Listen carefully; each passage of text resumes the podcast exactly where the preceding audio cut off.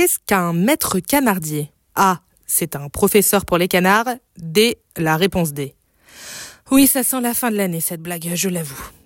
Tout part d'une recette qu'à Rouen, on connaît bien, ou alors on ne la connaît pas et grâce à ce podcast, vous allez la découvrir. La recette du canard au sang trouve ses origines à la fin du 19e siècle. Le père Denise, restaurateur dans un village près de Rouen, achète des volailles non saignées, vendues moins cher par les fermiers du coin. Le canard élevé à Duclair est une race ancienne. Il a une robe toute noire avec une tache au niveau du cou. On le surnomme l'avocat. Le chef imagine une recette à base du sang de l'animal pour lier la sauce. Le caneton à la Duclair est né. Pas de frigo à son époque. Dans la demi-heure, le caneton était étouffé, plumé, décapité. C'est ça que vous voulez, monsieur Bramard? Plusieurs chefs vont s'inspirer de cette recette et la faire connaître au-delà des boucles de la Seine. Le cuisinier d'Édouard VII d'abord, puis Michel Guéret. Lui va inventer le caneton rouennais Félix Faure en 1933. Michel Guéret va créer l'Ordre des Canardiers.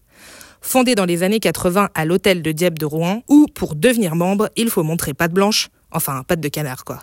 Cet ordre veut préserver la production locale de canards et sauvegarder la recette du canton à la rouennaise.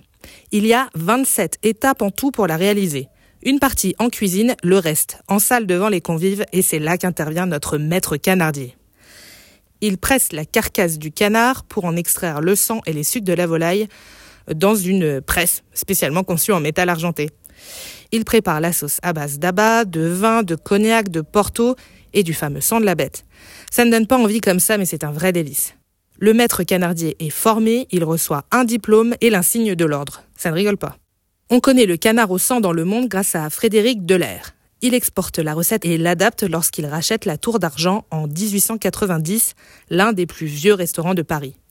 Chaque volaille est numérotée depuis la fin du 19e siècle. Édouard VII a mangé le 314e canard de l'établissement Charles Trenet, Tom Cruise, les plus grandes stars sont passés par la Tour d'Argent et Serge Gainsbourg a mangé le numéro 536-814. Ne vous déplaise en mangeant le canard à la rouennaise.